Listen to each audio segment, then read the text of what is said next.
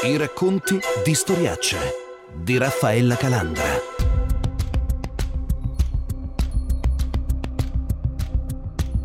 Bisogna aver visto per comprendere. Bisogna aver vissuto al di là del muro di cinta per liberarsi da luoghi comuni e pregiudizi. Bisogna aver verificato i benefici di pene alternative per riconoscere la natura antieconomica della detenzione, considerata invece la prima risposta al reato.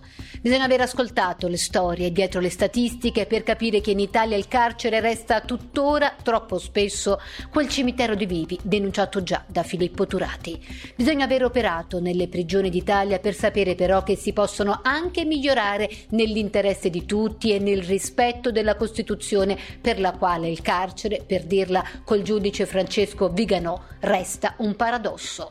Se è vero che la missione essenziale della Costituzione è quella di proteggere i diritti fondamentali della persona, il carcere è, per la Costituzione, il luogo del paradosso. La Costituzione proclama solennemente come inviolabili i diritti della persona, a cominciare dalla sua libertà di movimento. E nel carcere, all'interno del quale pure trova applicazione la Costituzione, questi stessi diritti vengono drammaticamente compressi.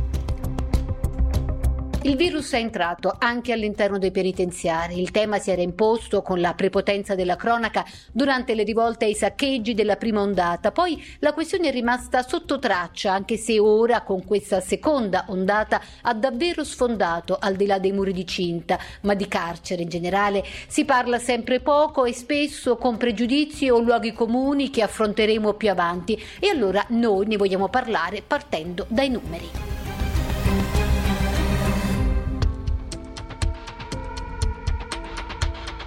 Sono 1.030 i detenuti positivi al coronavirus su una popolazione carceraria attualmente pari a 53.052 unità. La maggior parte, il 92%, sono asintomatici, mentre sono 44 i sintomatici gestiti all'interno degli istituti e 35 quelli ricoverati. Solo in 19 penitenziari su 190 totali ci sono più di 10 casi positivi. È l'ultimo bollettino di metà dicembre, aggiornato dal Ministero della Giustizia. Ma il Covid dentro gli istituti colpisce anche agenti e personale amministrativo. Su 37.153 agenti di polizia penitenziaria sono 754 quelli che hanno contratto il virus. 714 sono in isolamento a casa, 22 in caserma e 18 ricoverati. Altri 70 poi sono i contagi registrati tra personale amministrativo e dirigenziale dell'amministrazione penitenziaria su 4.090 dipendenti e un solo ricoverato. Senza il clamore violento di marzo ci sono detenuti che hanno portato avanti scioperi della fame per attirare l'attenzione sulla condizione estrema che si sta vivendo. Certamente questo periodo di emergenza ha creato molta ansia e molto più che le persone libere vedo che perdono un po' la speranza per il loro futuro, mentre invece noi dobbiamo lavorare per dare speranza a queste persone. Secondo lei in questo momento di che cosa avrebbe bisogno il mondo del carcere, anche considerando proprio questa protesta che è in atto, che è una richiesta di attenzione, giusto? Lei come la interpreta? Lei... Sì, è una richiesta di attenzione e io mi sento di dire che purtroppo il virus è entrato negli istituti penitenziari e purtroppo molti istituti penitenziari vivono una situazione di sovraffollamento che non consente proprio di poter rispettare le distanze fisiche, per esempio. Comunque, a mio parere bisogna intervenire proprio su questa situazione del sovraffollamento, di tenere conto del fatto che più persone ci sono in carcere e più facilità c'è per il virus di poter andare a spasso, di poter contagiare tutte le persone che ci sono.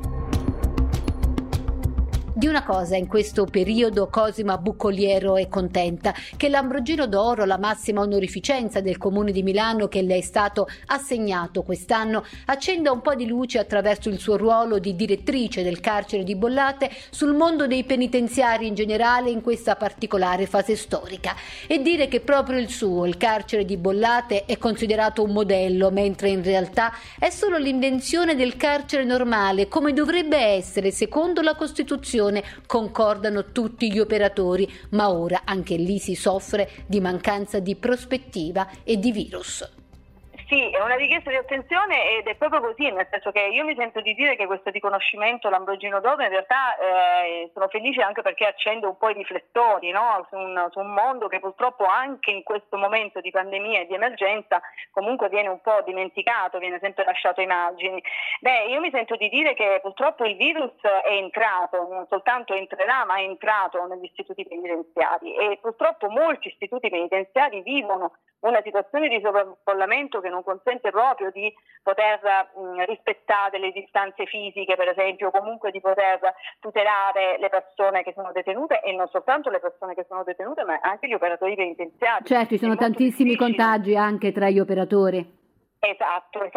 Quindi benché insomma veramente stiamo mettendo in campo tutti i protocolli sanitari, benché tutti stiamo collaborando insomma a queste disposizioni, però a mettere in atto le disposizioni, però effettivamente la situazione è molto complicata perché si tratta sempre di una situazione di una comunità chiusa e appunto il carcere è estremamente permeabile e quindi per quanto noi cerchiamo di tutelare la comunità, ma comunque il virus è dentro e quindi a mio parere bisogna intervenire proprio su questa situazione del sovraffollamento, bisogna assolutamente tenere conto del fatto che più persone ci sono in carcere e più facilità c'è per il virus di poter andare a spasso, di poter contagiare tutte le persone che ci sono.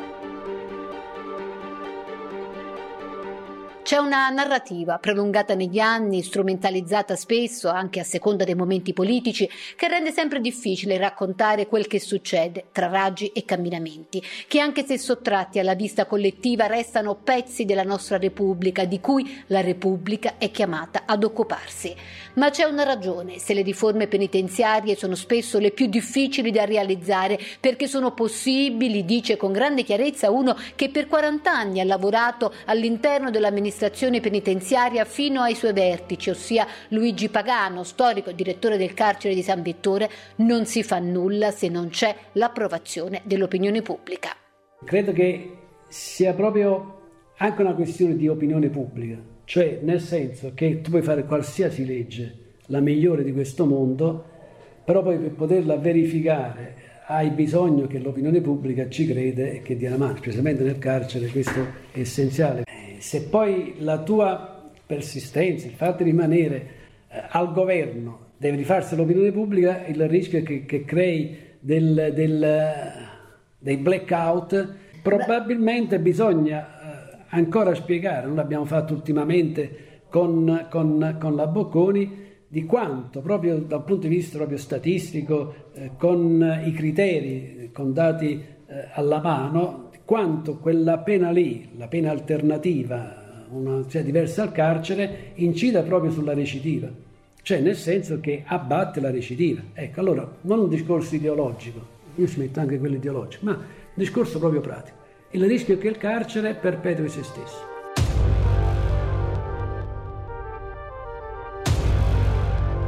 E questa condizione generale vale ancora di più in un momento come l'attuale in cui tutto il mondo è in pandemia e quindi se loro, i detenuti, rischiano di più o soffrono di più è peggio per loro, in fondo se la sono cercata. In soldoni è questo il ragionamento che molti fanno, senza preoccuparsi anche solo in una prospettiva di interesse che invece prima o poi quelle persone comunque usciranno dalle celle e che quindi conviene a tutti che non tornino a rubare, a rapinare, ad ammazzare. E per liberare la questione carceraria da pregiudizi, luoghi comuni, da molta ignoranza e da ancora più propaganda aiutano allora tre libri che con la chiarezza dei numeri e la forza della testimonianza diretta raccontano l'effettiva situazione delle carceri, l'effettiva situazione di quel che succede al di là dei muri di città. Uno è Il direttore, autobiografia di Pagano, storico direttore di San Vittore per i caratteri di Zolfo Editore, poi Vendetta pubblica di Marcello Bortolato, magistrato di sorveglianza, con Edoardo Vigna, giornalista del Corriere della Sera, e Dei relitti e delle pene, Rubettino editore di Stefano Natoli, già firma del Sole 24 ore e volontario in un penitenziario milanese. Partiamo allora dalla Costituzione che indica la funzione rieducativa del carcere, ma al di là dei bei principi, Perché avere il reinserimento dei detenuti all'interno della società conviene economicamente e socialmente a tutti noi? Stefano Natoli.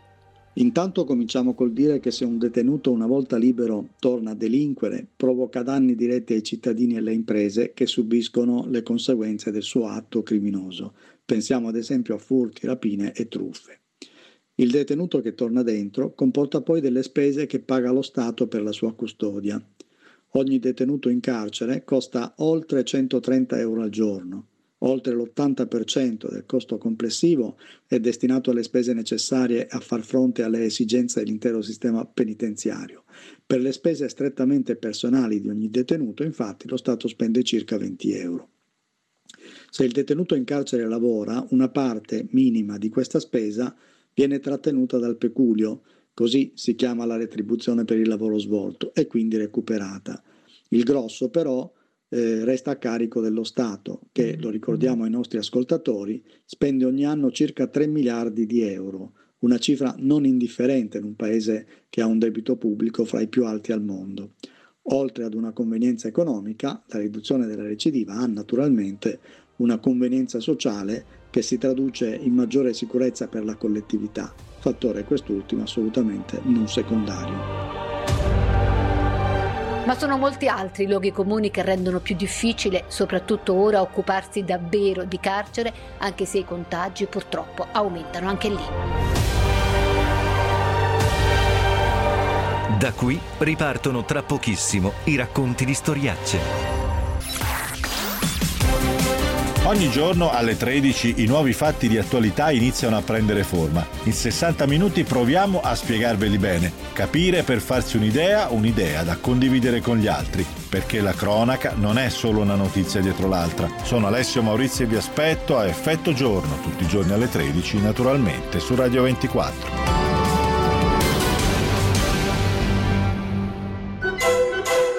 I racconti di storiacce.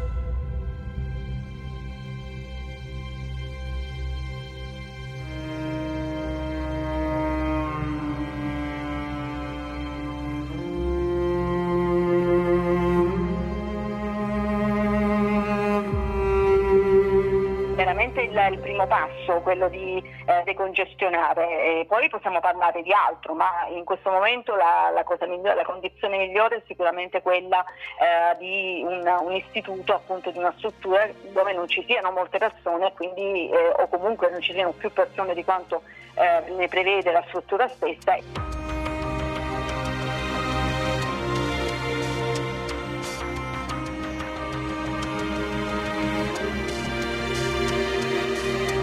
Come per le persone libere, anche per i detenuti la priorità ora con la pandemia è restare il più possibile a distanza. Ma in un mondo chiuso, quale per definizione è un carcere, questo è ben più difficile e lo diventa ancora di più se in quegli spazi angusti si trovano molte più persone del dovuto.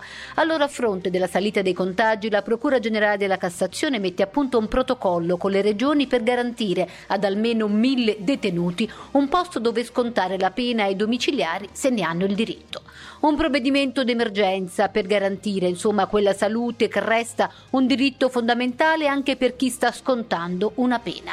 Eppure, se il clima nelle carceri in questi mesi è più pesante e complesso che mai, è anche perché proprio le misure anticontagio hanno contribuito ad interrompere quasi tutti i legami tra dentro e fuori, che restano cruciali per il reinserimento dei detenuti, come spiega Stefano Natoli, autore del libro dei relitti e delle pene, alla luce della sua esperienza da volontario. Per cercare di fermare il virus, il governo ha infatti varato, già nel corso della prima ondata della pandemia, misure di sicurezza per impedire che il virus potesse varcare le porte dei penitenziari. Fra queste il blocco dei colloqui a vista con i familiari, i permessi e la sospensione di tutte le attività educative e di volontariato. Quelle misure in ogni caso hanno avuto e continuano ad avere come contraltare l'ulteriore isolamento dei reclusi. A farne le spese sono stati anche i tanti detenuti che in molti casi hanno dovuto interrompere il lavoro esterno, che è un fattore fondamentale per il processo di reinserimento. Le carceri sono insomma tornate ad essere realtà fuori dal mondo, prive di contatti con l'esterno, ma soprattutto prive degli stimoli culturali assicurati dai vari laboratori presenti in carcere. Ricordo agli ascoltatori che l'opera dei volontari spazia su un ampio arco di attività: ascolto e sostegno ai detenuti e alle loro famiglie, istruzione scolastica universitaria, organizzazione di corsi di vario genere, un'opera dunque sapientemente diversificata che contribuisce in modo determinante all'equilibrio psicofisico delle persone recluse. Forse dunque non è vero che in carcere si sta meglio che fuori? Chissà quante volte l'avrete sentito dire. Stanno dentro, mangiano, dormono e guardano la TV. Le nostre carceri sono dunque davvero un hotel? Rispondono a questo e ad altri luoghi comuni, con numeri e fatti, Marcello Bortolato, magistrato di sorveglianza, autore insieme ad Edoardo Vigna di Vendetta Pubblica. Ma nessuno che sia stato veramente all'interno di un carcere può pensare che si possa stare meglio dentro che fuori. Già di per sé la privazione della libertà, per quanto legittima in forza della pena erogata dal giudice, è fonte di grande sofferenza per ciascun essere umano. Lo abbiamo sperimentato tutti in tempi di pandemia, durante i quali le nostre libertà sono fortemente limitate. Intanto c'è il problema dello spazio, troppi detenuti in spazi ristretti. Del resto, il senso comune del buttare la chiave è in contraddizione con l'idea che in carcere si stia bene. Ricordo una battuta del protagonista del film Riso Amaro del 1949. Il carcere lo ha inventato qualcuno che non c'è mai stato. Dentro il carcere non c'è solo il problema dello spazio. Ci sono grandi problemi sanitari, c'è il problema del contagio criminale. Molti detenuti cercano in carcere complicità per futuri delitti. Il carcere è una scuola del crimine, inutile nasconderlo. Altra idea ricorrente: in carcere non ci va nessuno. Marcello Bortolato, magistrato di sorveglianza, è davvero così? Ma da molti anni in Italia i reati, soprattutto quelli contro la persona, sono in calo, eppure le carcerazioni sono in aumento. Dati alla mano, i reati diminuiscono in misura superiore alla media europea, ma il nostro paese è tra i pochi del continente in cui la popolazione carceraria continua invece costantemente a crescere. Quindi cominciamo col dire che in Italia in prigione si va. Perché invece si ha una percezione diversa? Innanzitutto c'è da considerare il problema dei problemi della giustizia italiana, cioè la durata dei processi. Questo suscita nell'opinione pubblica, anche per l'amplificazione mediatica di casi clamorosi, un senso generale di impunità, peraltro drasticamente smentito dal numero dei detenuti che espiano concretamente in galera la loro pena. Parlate delle carceri italiane come di una vendetta pubblica. Perché? Perché se è vero che il carcere nasce come una forma di monopolio della vendetta che limita quella privata delle vittime nei confronti del reo, nel corso del tempo però si è trasformato, alimentato anche da quei luoghi comuni che nel libro abbiamo cercato di smontare con dati oggettivi, in una vendetta di Stato. Ma la Costituzione, nonostante i desideri di molta parte dell'opinione pubblica, ci obbliga a immaginare una funzione che non si riduca a una semplice catena di sofferenze. Non è utile a nessuno un carcere che sia solo una vendetta pubblica. È utile a tutti, invece, un carcere che consenta al condannato di diventare una persona che non possa più cadere nella trappola della recidiva, quella possibilità, cioè, sempre dietro l'angolo, di commettere di nuovo un reato. Il problema è che alla fine quelle frasi che diventano slogan di bocca in bocca diventano quasi convinzioni difficili da scalfire e non si riesce a far passare una riforma penitenziaria perché l'opinione pubblica non la capirebbe. E allora? Allora, con sano pragmatismo, in attesa di nuove norme, si possono comunque usare quelle già esistenti per migliorare la situazione, come già raccontava a storiacce Luigi Pagano, che ripercorre 40 anni di storia d'Italia e della sua storia dalla prospettiva del carcere nella sua autobiografia Il direttore. È quello che può caratterizzare, quello di cui posso, virgolette, vantarmi, è che sì, posso anche pensare che la prossima legge sia migliore. Fino a quando non c'è la legge lavoriamo con le risorse che abbiamo, e con le risorse che abbiamo, con l'ordinamento che abbiamo, lavorando in una determinata prospettiva, i risultati li ottieni. Cioè Bollato l'abbiamo fatto nel 2001, non è che l'abbiamo fatto l'altro ieri. Per cui il carcere, non il carcere è futuro, il carcere come lo vede l'ordinamento penitenziario, rispettoso della dignità umana e anche in prospettiva di reinserimento sociale, in qualche maniera, non dico che l'abbiamo realizzato, ma le basi per averlo l'abbiamo. Certo, tanto è vero che rappresentano senza alcun dubbio un punto di riferimento, un modello anche per il resto dell'Italia, gli esempi di Bollate in primis, ma anche di tante esperienze che avvengono all'interno di San Vittore, e quindi queste vanno in questa direzione. Istituti, no, questo sì. Però voi siete stati un po' antesignani in questo. Sì, però quello poi ti lascia un po' perplesso, perché dici, ci viene consentita l'eccezionalità, quello che non riusciamo a governare è la normalità, perché quello non è un lavoro eccezionale, rimane eccezionale nel senso che nel panorama complessivo è l'unico, però il modello non è Bollati, il modello è l'ordinamento penitenziario.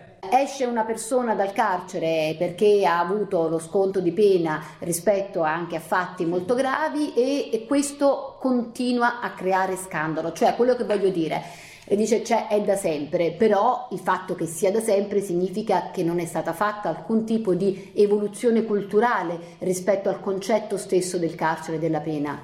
Questo è un punto. L'altro punto è, come vi dicevo prima, e che comunque il reato crea una frattura, crea dolore, forse probabilmente è stata dedicata poca attenzione anche alla vittima, tant'è vero che i nuovi canoni sulla mediazione penale tengono conto anche, cercano di far combaciare queste due cose. Non è stata ben coltivata l'opinione pubblica, non è stata ben spiegata. L'Italia però non è soltanto il paese degli slogan e dei pregiudizi, ma è anche il paese di Cesare Beccaria, di Filippo Turati o di Aldo Moro, che ricordava come la pena non è il male per il male, ma la limitazione della personalità è finalizzata, scriveva lo statista democristiano, ad una ragione superiore che è la cancellazione del male stesso.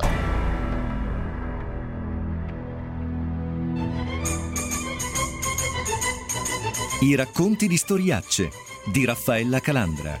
In regia Carmelo Lauricella. Per riascoltare questa come tutte le altre puntate in podcast, il sito è radio24.it. Fateci avere commenti e segnalazioni sulla pagina Facebook di Storiacce. Ci trovate anche su Instagram e Twitter all'account @rafcalandra.